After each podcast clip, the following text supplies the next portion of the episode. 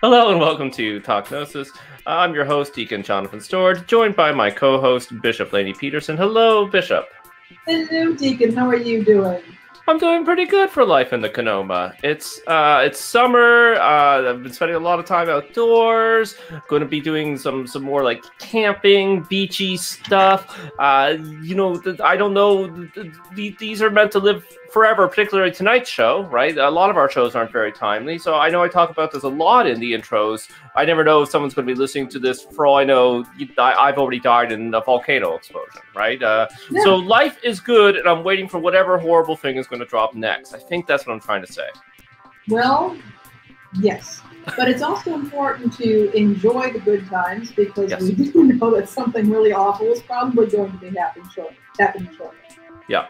And for the whole world hating dualism thing, that's what I've always thought of as well. Life is often uh, really awesome and enjoyable, even with uh, in the small ways. So, um, you know, I, I, think we are partly here to experience the wonders of existence. So uh, enjoy it while you can.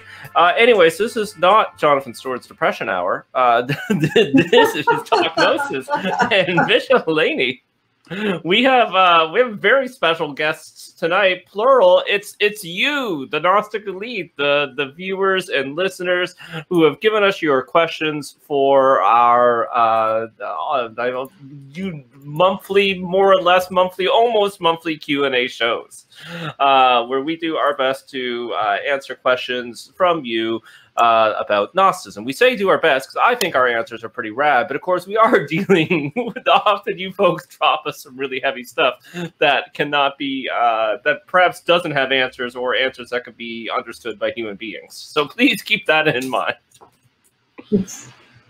Um, so let's just get right into it. Uh, a fun one from Earth Wind. Thank you, Earth Wind. Uh, who is one specific figure from a Gnostic or esoteric mythos, or one specific aspect or part of a Gnostic myth do you really like? Uh, mind if I start with that one, Bishop Laney? And, right and, and, for that, if, if we're getting a little bit more uh, granular, if we're getting, uh, you know, if we're not looking at, at, at whole whole myths uh, and all the figures in them, I guess just Sophia, right? I, I, really like that idea of, of wisdom and, and some of the metaphors that are contained within there, that, that wisdom isn't wisdom unless it, it first falls and has to have actual experiences, right? right? Which is my interpretation of uh it's not just mine of, of, of some of what the Gnostics are getting to, right? And yeah. that that wisdom that's not tested isn't wisdom; it's fake wisdom. Uh, so as well as just you, you know we've talked about divine feminine figures and how perhaps sometimes those are overly emphasized or confused in Gnosticism, or perhaps not emphasized enough, or what have you, depending on the topic and who we're talking about. But it still appeals to me as as as a good mainline Protestant boy who didn't really grow up with uh, any, even though I was in a church, I probably wasn't opposed to it, but didn't have a, a lot of divine feminine in it. Uh, that that's why Sophia and the mythos associated with her, um, I, I, think, really appeals to me personally. And uh, I won't start mine over; I'll just edit. So. Um, so yeah, lady, what do you think? What's one specific figure? Sorry, now I'm laughing. Okay, Sorry. okay, here we go. Uh, just let me get the time count here. 1020. Okay. So, so yeah, so that's mine. Um, so Lainey, what who is one specific figure from a Gnostic or esoteric mythos? I like that they said esoteric mythos, or a specific aspect or part of a of an esoteric or Gnostic myth that that you really like. Um, for me, actually, it's outside Gnosticism and Christianity. It's actually in the Norse uh, mythos. Hmm. Um, mm. And this is the figure of Tyr, who was probably the preeminent sky god um, in an older version of Germanic polytheism or Germanic religion, um, who became allied with the Aesir in the Norse mythos. And he was in a he was a very brave, bold warrior god. And at one point, the Aesir found themselves in a pickle because Loki had sired these children, incredibly powerful children, one of which was a wolf. The Aesir saw that this wolf could perhaps destroy everything around him, so they kidnapped Fenris Wolf and they gave him to Tyr to raise because Tyr was the only god who was brave enough to deal with the wolf. Um, but it eventually became obvious that this wolf was more than anybody could handle, and they, the gods wanted to bind up the wolf, and they attempted to do so several times And eventually they were able to get some bindings, but they needed to get the bindings on the wolf. Uh, Tyr promised the wolf that you know this was not going to be permanent, um, or that you know the wolf would not be fully restrained. Uh, the wolf agreed to allow himself to be bound, but wanted a bond, and that was Tyr's hand, sword hand, which he put in his. Uh, Tyr put his hand in the jaws of the wolf, knowing full well that these bound these these bindings were going to hold that wolf, and that Tyr was going to lose his hand. And so there was a massive act of betrayal on the part of Tyr, but he was also attempting to essentially save civilization and the cosmos and and, and the rest of it. And um, you know the after that he was known as the leavings of the wolf uh, by the other gods. And you know, some some people have gone back and forth about this you know was Tyr noble in what he did or did he you know what did he do to this child you know that he had raised and he had betrayed this child terribly um, and it, it's an interesting question and for me it represents what it is to be incarnate that you find yourself up against forces and circumstances over which you have no control. And as John Michael Greer says, you end up with predicaments, not problems, because problems can often be solved. In some cases, though, you have a predicament. That's a situation that you have to adapt to. And for me, um, hear that willingness on his part to yeah. do what was necessary in a situation, even though it would besmirch his good name, because dishonor particularly among the Norse, was a horrific, totally horrific thing. It, you know, the, your honor, it was very much an honor bound culture. And so what he did was dishonorable, but it was done as a way of saving the Aesir, the Vanir, the and the Nine Worlds. Um, so that to me is a very powerful story and a reminder of doing what is right, even when um, I may be harming others or myself in the process and having to live with what others might think of me. Yeah and and I find that to be also a, the not just an esoteric, but very very gnostic story. And and of course, you know, we there are dangers as modern Gnostics that, that we cherry pick or we take aspects of, of myths um, and cultures uh, without fully understanding and you know cramming it into a Gnostic narrative. But if the ancient Mediterranean Gnostics ran into the Norse, then then they would have borrowed their gods and interpreted them uh, in, in, a Gnostic uh, fashion. But that's I, I, I agree with you. I, I think that's a very powerful uh, story with uh, some very uh, powerful and uh, important spiritual lessons. Well, the, the, the, and I would point out that the Romans did, and they associated yeah. um, Tyr with uh, Mars. Um, yeah. So you know they he, they actually absolutely did that with them, and it's it's kind of fascinating on its own, and how of these these gods have trickled into our culture, um, despite the fact that Christianity was triumphant. Yes, yes, exactly. Um, okay, uh, the next question from Tom Yum Soup. I think you've briefly mentioned this on the show and said you basically don't know, but I've been curious lately about how to introduce Gnostic concepts to my children. Do we just go mainline Protestant and then when they're in their teens, I blow their minds? Lol. Uh, mind if I start with that one uh, sure. again, Bishop? Sure. Just uh, my, my wife and I are, are thinking about uh, having kids. Uh, we'll keep you as updated. Maybe we won't, but um, so it's it's something that's definitely on my mind, and we're also an interfaith family. But yeah, I think that is just that. I think you can you know, Gnosticism is life, it's living, right? We mm-hmm. can't put things into very specific small boxes, um, which is not how the ancients did it. And it's, it's a very modern peccadillo, right? Right. Uh, so so yes and no. So I, I, think there's ways to introduce Gnostic concepts and live Gnostic concepts with your children, but it, it if you're looking at sort of the example of the Valentinians and the example of some of the early Gnostics, they, they really are coming along to fully grown adults who already know the, mm-hmm. the, the mythos of the religion that they're in, be that of ancient Egypt, uh, uh, uh, early Judaism, or Christianity, right? And then you say, well, you know what? Here's the extra interpretation. Here's what this myth really means, or here's what you haven't been told about the Garden of Eden story. So that is tricky, where where what it seems like in ancient Gnosticism It really seems to be a religion for adults, and it really seems like you need to have a background first. So I, I guess, uh, and of course, you know, I always go way back, to, right back to the ancient Gnostics. But if we're going to talk about modern Gnostics, modern esotericists, very much so, right? If you look at the Gnostics of the 1800s and the early 20th century, you know, they're uh, they're probably not raising their their children Gnostic for the most part. It's really viewed as a religion for adults.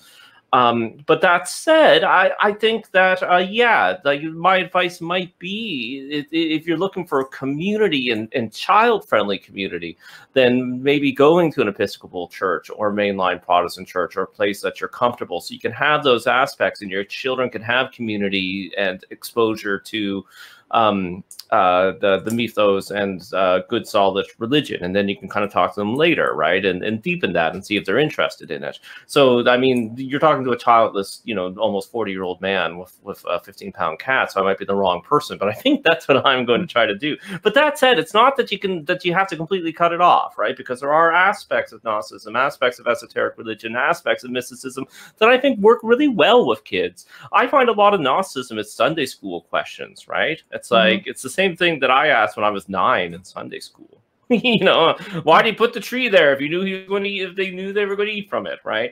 Um, the, the questions like that. So so that's that's my take on it. Take it with a grain of salt. I can ask my cat for her feedback. Uh, Bishop Laney, what what do you think? You know, I think you touched on some really key issues here, and one of the issues is that Gnosticism uh, I think as you know has been there's a kind of a reconstructed Gnosticism that we have now, but it was not a living tradition for a long time. And there might have been some strains of Gnostic thought in various religious movements over time, but it's not been this cohesive movement, certainly not institutionalized. It's not been an institution. And, um, you know, the Christian formation of children is highly institutionalized. It, it's, you have the whole Sunday school movement. You had children who would memorize scripture uh, at home and in school. You've got uh, songs that have been developed, you know, for children. There are prayers that have been developed for children. You've got Bible study books. You have people with doctorates in Christian education who specialize in figuring out ways to teach children uh, the Christian faith. And that's not something you're going to have in modern Gnosticism.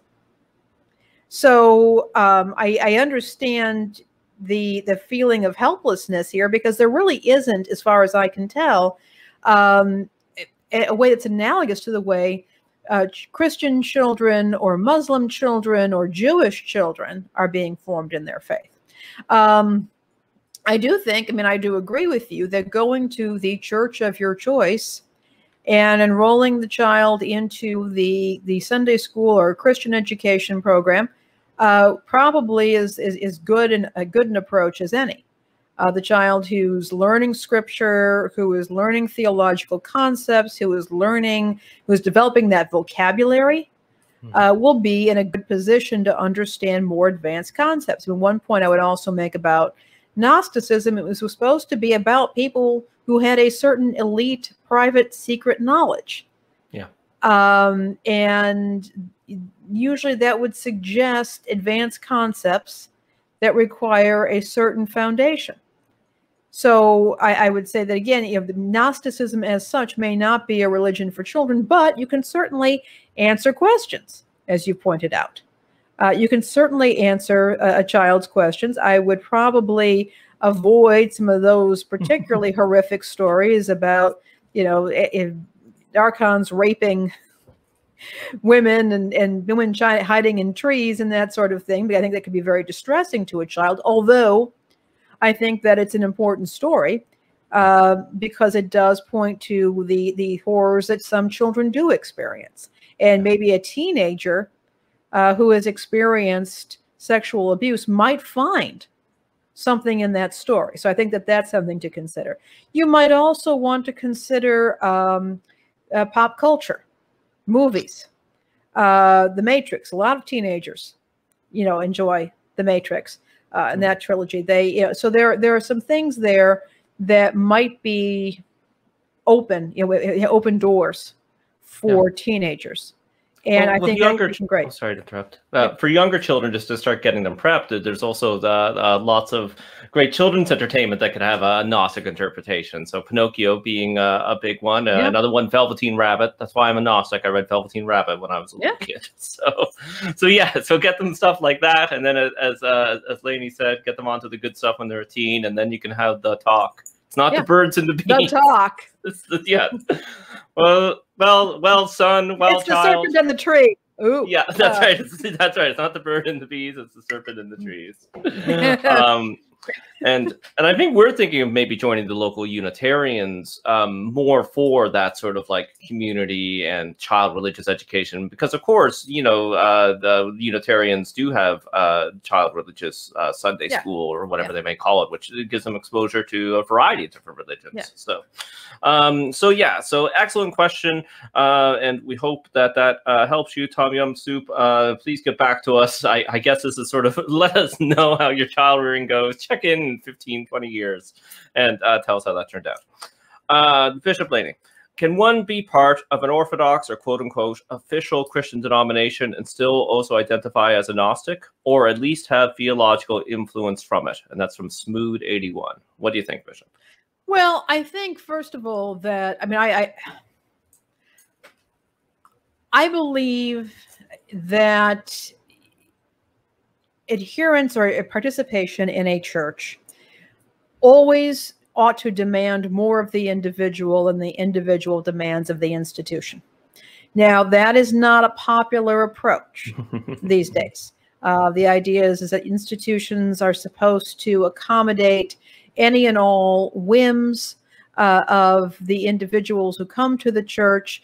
Um, and this can, to the, to the point where the individuals coming to the church feel that they need, that they can dictate a church's practices and beliefs. Now, I believe that that's the opposite, that a religion, a true religion that brings you in, is there to form the individual, not the other way around. So what I would say is is that if you have uh, you consider yourself to be a Gnostic or have Gnostic leanings and you are going to a church, I think that you should respect what that church is telling you. The church gets to decide uh, whether you are in or out. And you can make your own decision about how you choose to believe or how you choose to practice. But I- think at some point you have to acknowledge that you don't get to tell the church how it ought to be, and you don't get to command the church to take you in.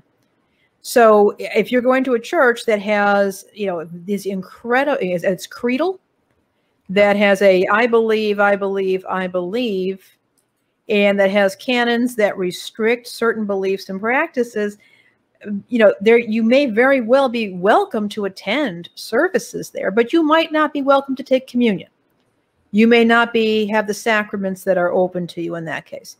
Um if you and so like roman catholic churches eastern orthodox churches big o orthodox uh some uh anglican churches um some of the continuing Anglican, Anglican movements, for example, might all have very strict creeds and understanding of the sacraments, and so your participation would be very limited.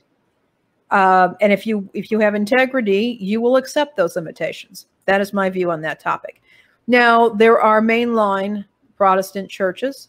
Uh, there are churches like the Unitarians, uh, where you know they are not creedal, that you are not expected to adhere to a set of beliefs. There may be some affirmations that the church may have, but you're not you know you're not required to affirm creedal compliance. And I think in that case, I mean, unless the church uh, tells you otherwise because of the way the congregation operates, I think you can participate fully in those churches um, and and and continue your search and your journey in those places. I just think that it's important to have integrity in the process. Yeah, and we have i know some people are, are, live in very small areas and they don't mm-hmm. have many options and uh, options particularly for for christian flavor churches can shrink year by year um, mm-hmm. but but i would say much the same if you're going to go that route too you're, you're also just going to have a better time outside of sort of the ethical and moral stuff that, that i think you're talking about bishop I, I think you're if you're in a denomination or a church that is you know very anti-gnostic. If you're internally a gnostic you're, you're just not doing yourself any favors right? Right right. Um and but that's just it. A, a lot of the mainline very liberal denominations would probably love to have you. You know i can't speak on behalf of them obviously but yeah. i know if you're a unitarian probably united church of christ probably some episcopal churches so that could vary probably some others right? So i, I would definitely seek out a, a place that would love to have you where you could be comfortable being a uh, that being a Gnostic, and it's it's it, you'll just have a better time.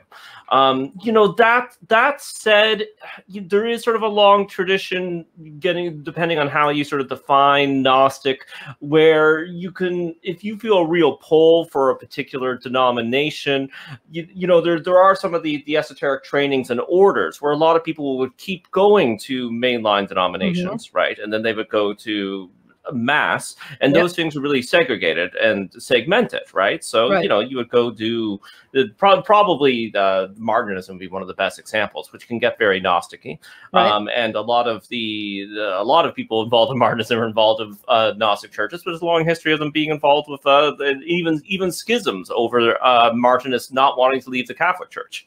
Now you, you you may not want to talk to certain people within the catholic church about martinism or, or what have you but uh, so, so I, I don't know where I'm going with that, except that there is sort of a history of it, of of some of these these sort of gnostic side movements. Um, sure. So that that is there, and that is sort of, of course, different than you know a lot of these movements say that they're not religions right um, so so perhaps perhaps that is different but yeah to make a long story short um, i would say look for a gnostic church and if you can't find one uh, go to a place where where you're going to be happy to be there and they're going to be happy to have you yeah. yeah. And again, I, and I want to remind people that even Roman Catholic churches, for example, that ha- have lists of organizations that you cannot belong to and be right. a Catholic, uh, they still welcome you to attend services. Yeah. You are you are most welcome in the in the in the in those services. And um, I, you know, I think that that may, if that's what you feel a pull to, you may have something else that you need to start working out. And one good way of doing that is by attending the services and participating to the extent that the church permits you to do so. Yeah, yeah, 100%. I, I concur. Um, okay, next. This is from Thursday again. Uh, does Gnosticism literally deny the material world in that the physical world does not actually exist? What do you think, Bishop? You know, I have never met a Gnostic who starved themselves to death.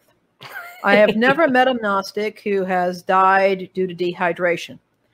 I have never met a Gnostic, and it, actually, when it comes right down to it, who does not have some means of support. Yeah. Um, so I would say that uh, I would say that most Gnostics at least do not live as though the material world doesn't exist. Um, and I think that we recognize, I mean, I know I myself, I recognize that it exists. I get out of bed every morning. Law of gravity keeps me in that bed until I swing my legs out and put my feet on the floor. Um, so I, you know, this this is how I live my life. This is what I know, and this is how I operate. As I said earlier, though, I think that the material world, the physical world, the world that we are currently uh, abiding in right now has its limitations and its forces that are beyond our control. And that can be a very uncomfortable place to be. And for uh, for many people, for many of us who are Gnostics, we try to use these conditions as a way of, of further refinement, as you were talking about earlier with wisdom. Yeah. You know, wisdom requires that descent into that which is heavier and more dense and more damaging so that ascension can eventually be possible. Yeah, yeah, exactly. Uh, yeah, I, I, don't think that's what the ancient Gnostics were getting at, that the world is literally an illusion. I, I don't know too many modern Gnostics who, who believe it in a very literal sense. And as far as I know, same thing with many other religions where, where this is thought that, that that reality is an illusion. Apparently, many Buddhist writers, and of course, there's differences within Buddhism and within the different sanghas and traditions, but they also say, you know, this this is more of of a metaphor. Like materiality uh, is is a pale copy in the Gnostic mythos of, of, a reality that is that is original and perfect, and perhaps you could think of it as more real.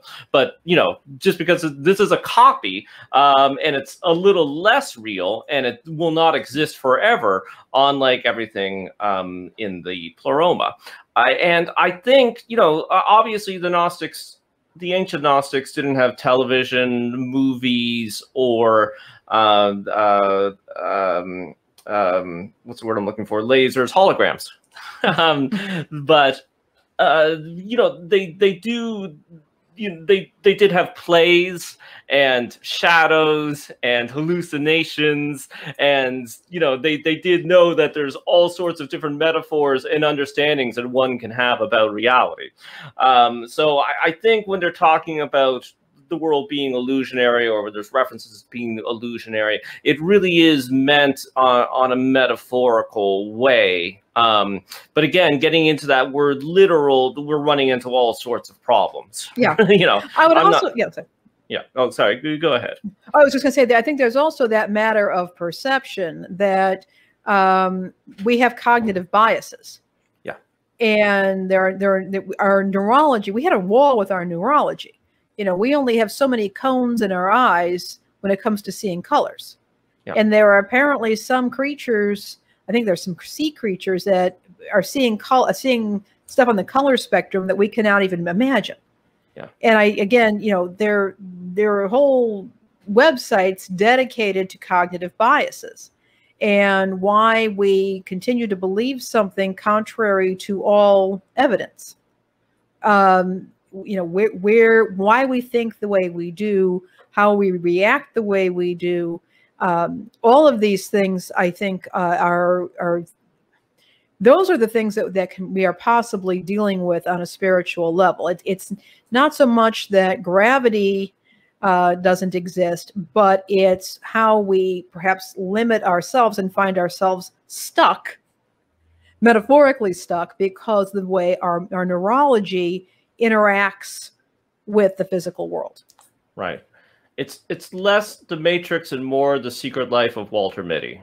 Um, it's uh, when we're looking at some of the disillusionary stuff. Same thing with again what a lot of the Buddhists say, and I, I would say a lot of most, modern Gnostics say. You know, what's illusionary is is actually your perception of the world, right? Due to some of the issues that you're talking about, as well as the the way that the brain is constructed by uh, society, right? Uh, I should say mm -hmm. the mind. Sorry, the, the self. Mind the mind, not the brain, but as well as well as the, the as ways well as that the brain. Yes, as well as the brain. Well, the brain is shaped by by society. That's it, true. It, it, it is plastic, yep. and and it is plastic. Yep. And you know what happened with evolution? How did you know humans are born with these big brains, which is why we're born so immature.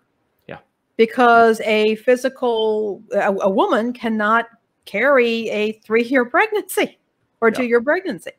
Um, and so they're they're you know humanity has been shaped our spirits our souls our minds but also our physical bodies have, have been shaped and they, they are they they work together. Yeah. Yeah exactly. So yeah so i would say you know if you're looking for something that is that is sort of more illusionary that's in the material world but isn't the material world can be our, our outlooks and our perspectives right? And when we really dive into some of those our worldviews as well as our ideas about who and what we are right? Those are quite illusionary um, the floor beneath me may not be, but the concept of floor and what I think about floors and the word floor, all of that reality might be much more in flux. And I think that's what some of the Gnostics, as well as just some of the great mystics in general, are mm-hmm. getting to when they're talking about some of the on reality of this realm. Um, and and of course, uh, the, uh, for anybody who has had spiritual experiences, right, mm -hmm. it, this this stuff does seem to sort of fall away, the, the perceptual stuff. And you do seem to be touching something that, that this is the experience, and we're trying to put it into words, something that seems much more real. Uh, you know, that is a very common, um, I think, description when people are trying to describe what it is that they experience or what happened to them, right? Sure. Because words words can be a, a loss whenever you are talking about these these peak experiences, mystical experiences, Mhm. insights, or even if you're not like flying through the heavens, ascending through the seven planets, just some of the experiences that you can have, you know, doing doing meditative work, contemplative work, where suddenly it feels like you're brushing up against something that's more real. Um, and I can't say much more than that because again, I, I don't really have the, the vocabulary for it. um, okay. Uh, why was the Gospel of Thomas not included in the Bible? That's from Danny Santos. I'll start with that. Well, Danny, of course, we will never know. It's an unanswerable question unless we get a time machine. Um, but uh, we do know the Gospel of Thomas seems to be pretty early. Uh, it, it could be a first century text. If it's not a first century text, it does seem to be um, early, close to at least contemporary with some of the the other Gospels, at least John, uh, if not all four of them. Who knows? Um, and and why it wasn't included? Well, there is an overemphasis on um, later developments in in Christian history. By the time you get to the fourth century, the 300s, when Constantine becomes emperor and then converts to Christianity um, or favors Christianity, however you want to phrase it, there's sort of an over exaggeration that he really made the Bible the Bible, and it really was sort of a, a Roman Orthodox uh, conspiracy. But even by the time Constantine rolls around, the uh, he doesn't make Christianity the state religion. Uh, it's growing, but it's still not not the power it is. And the the first um, uh, conferences that, that that the early church have, at least the very first, is, is not about biblical canon as much as it is about uh, heresies about the nature of Christ, right? So Mhm. just just to sorry to go on the ramble, but to clear some of that up, because a lot of people or people in the comments are going to be like, it's because Constantine kicked it out in sometime in the in the 300s.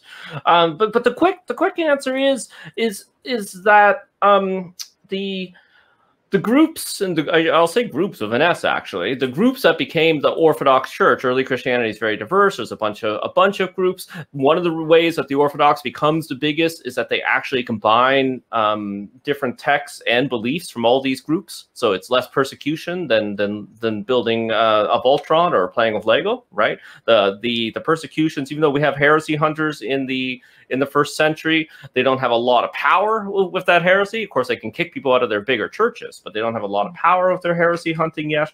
Um, so, so the Orthodox uh, Church is putting all these things uh, together, and uh, they're just winning the popularity contest. And they picked up that the Gospel of Thomas, even though it does seem to be early, the theology in it is not the theology of of their community. So it it it doesn't it doesn't get copied. Um, Yeah.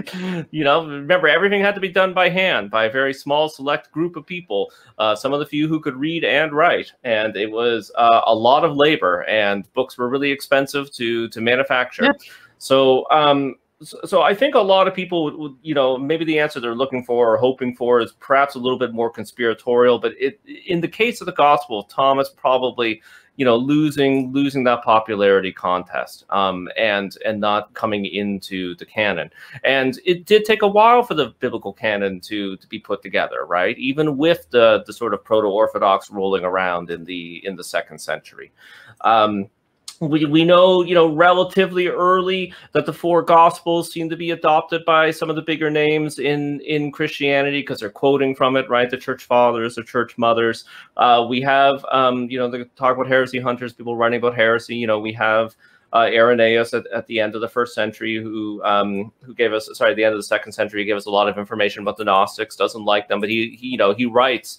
Th- This is an example of the logic at the time, but he says, well, you know, there's four directions, there's four winds, there's uh, four angels around the throne of God. That means there can only be four gospels. Now, Right. this this is meant to be. This is an argument that would have made sense to him and his readers. That would actually would have followed Greek logic just fine, I'm sure. But now that doesn't seem like a very logical argument to us. So see, we have ideas about canon and what belongs and what doesn't, and it actually does seem that that it's you know uh, um, uh, a heretic, what, what we now call a heretic, but um, uh, Marcion, who's not a Gnostic, but who has some similarities to to Gnosticism, and we did a show on him that I can link up. He actually seems to be the first to put together a canon, saying that these are the these are the Christian books of the church. You know, it's my church, but you know, whenever you're in a Christian church, uh, particularly them, but even now it's the church, um, my church, the church, and these books are not. And that actually inspired the the neo orthodox, sorry, the uh, the proto orthodox, and some of the other groups to start putting together canons, right? And once you put together a canon, what goes in, what doesn't.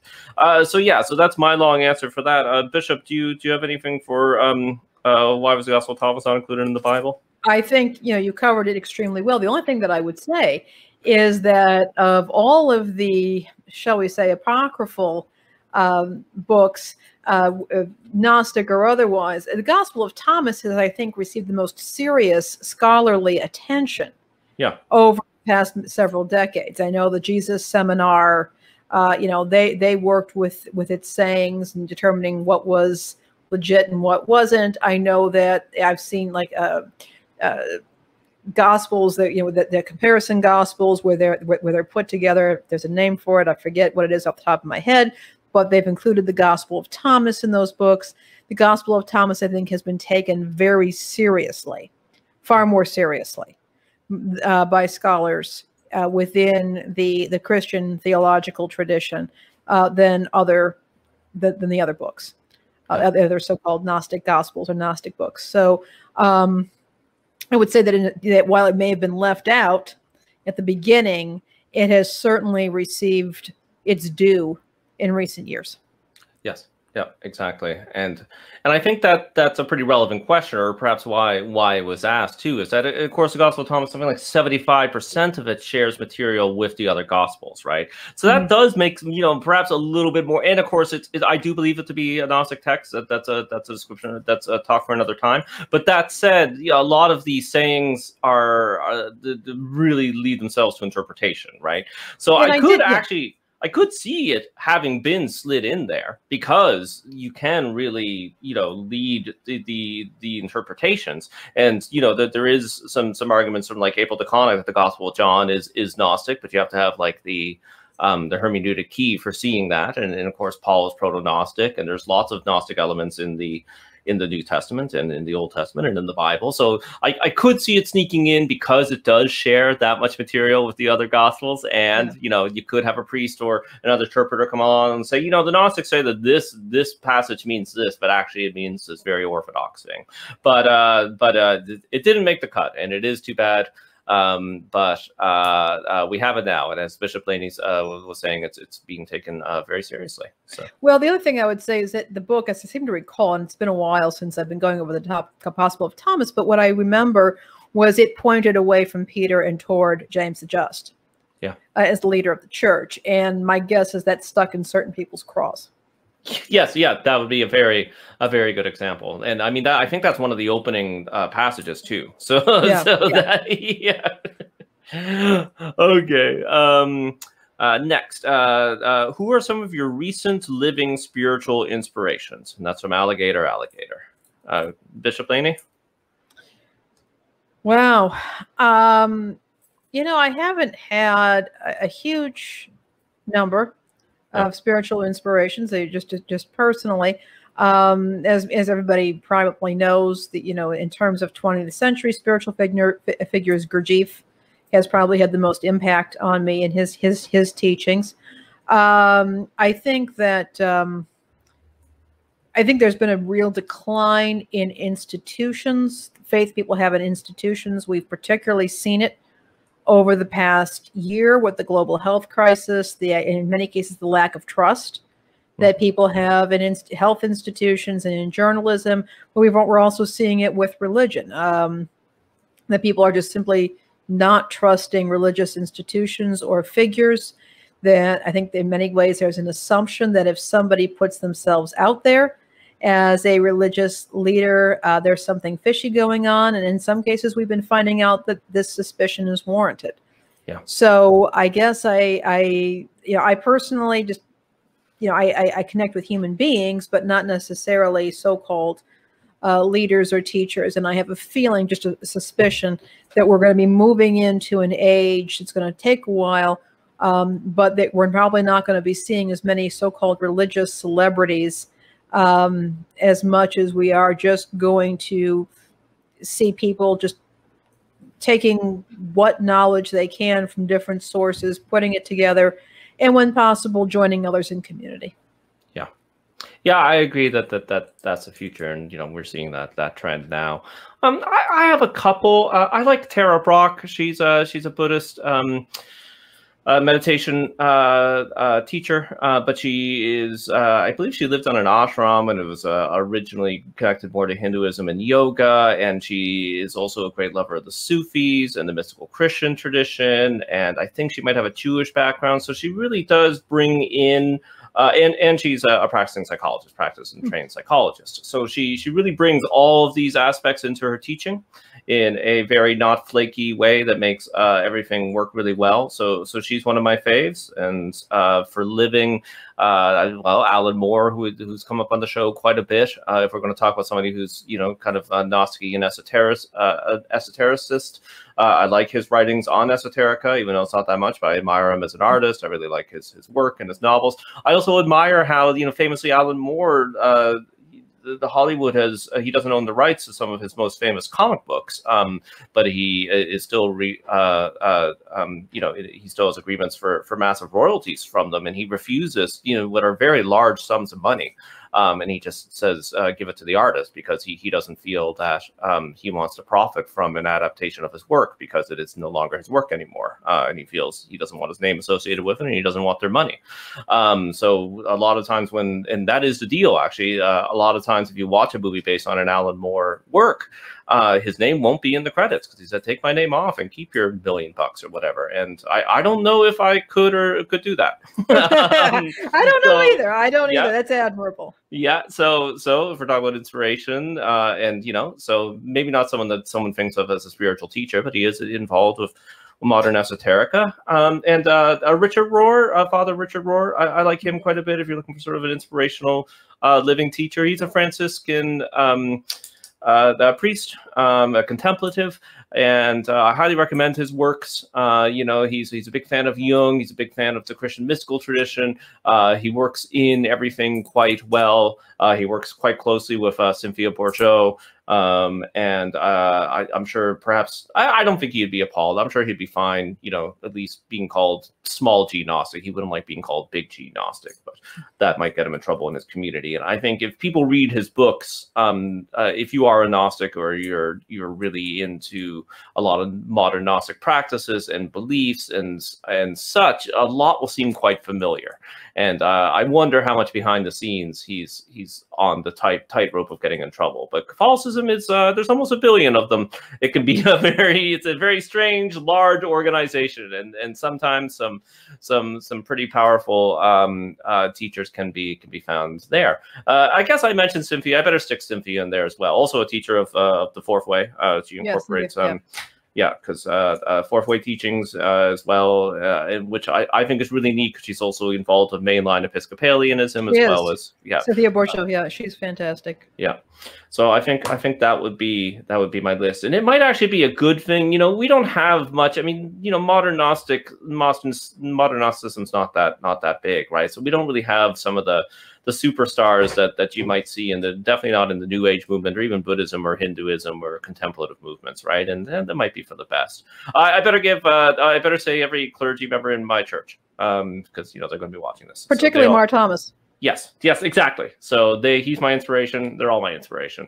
Um, actually, all, uh, but all jokes aside, you know, they, they must inspire me in some way, or I wouldn't be where I am, right? Um, so, uh, and finally, I guess just for inspiration, turns out I have a lot of living inspirations. I thought I was going to have almost none, but but I think, uh, well, I guess he's dead now. But even Manly P. Hall and uh, and Bishop Hoeller, just like doing modern esotericism for like 50, 60 years yeah. until their last breath. And, uh, and Hoeller yeah. is still alive and more alive than I am. Like I think mean, like no, yeah. I mean, like, what he has done and what he has, what that man has put up with.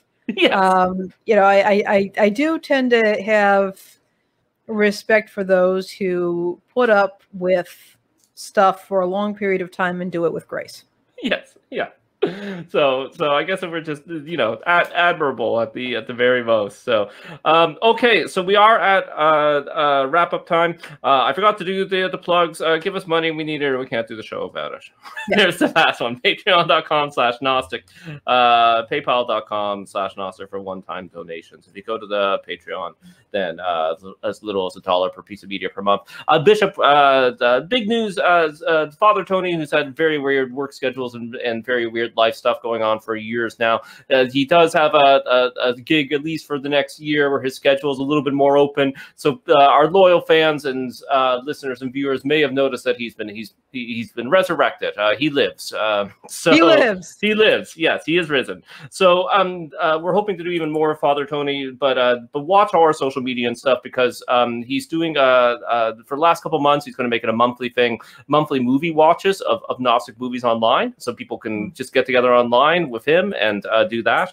Um, and uh, he is streaming. I, uh, right now it's Monday nights, but just go to twitch.tv slash Gnostic Wisdom. He's uh, streaming video games that have Gnostic themes and talking about Gnosticism, so you can join in on, on them there.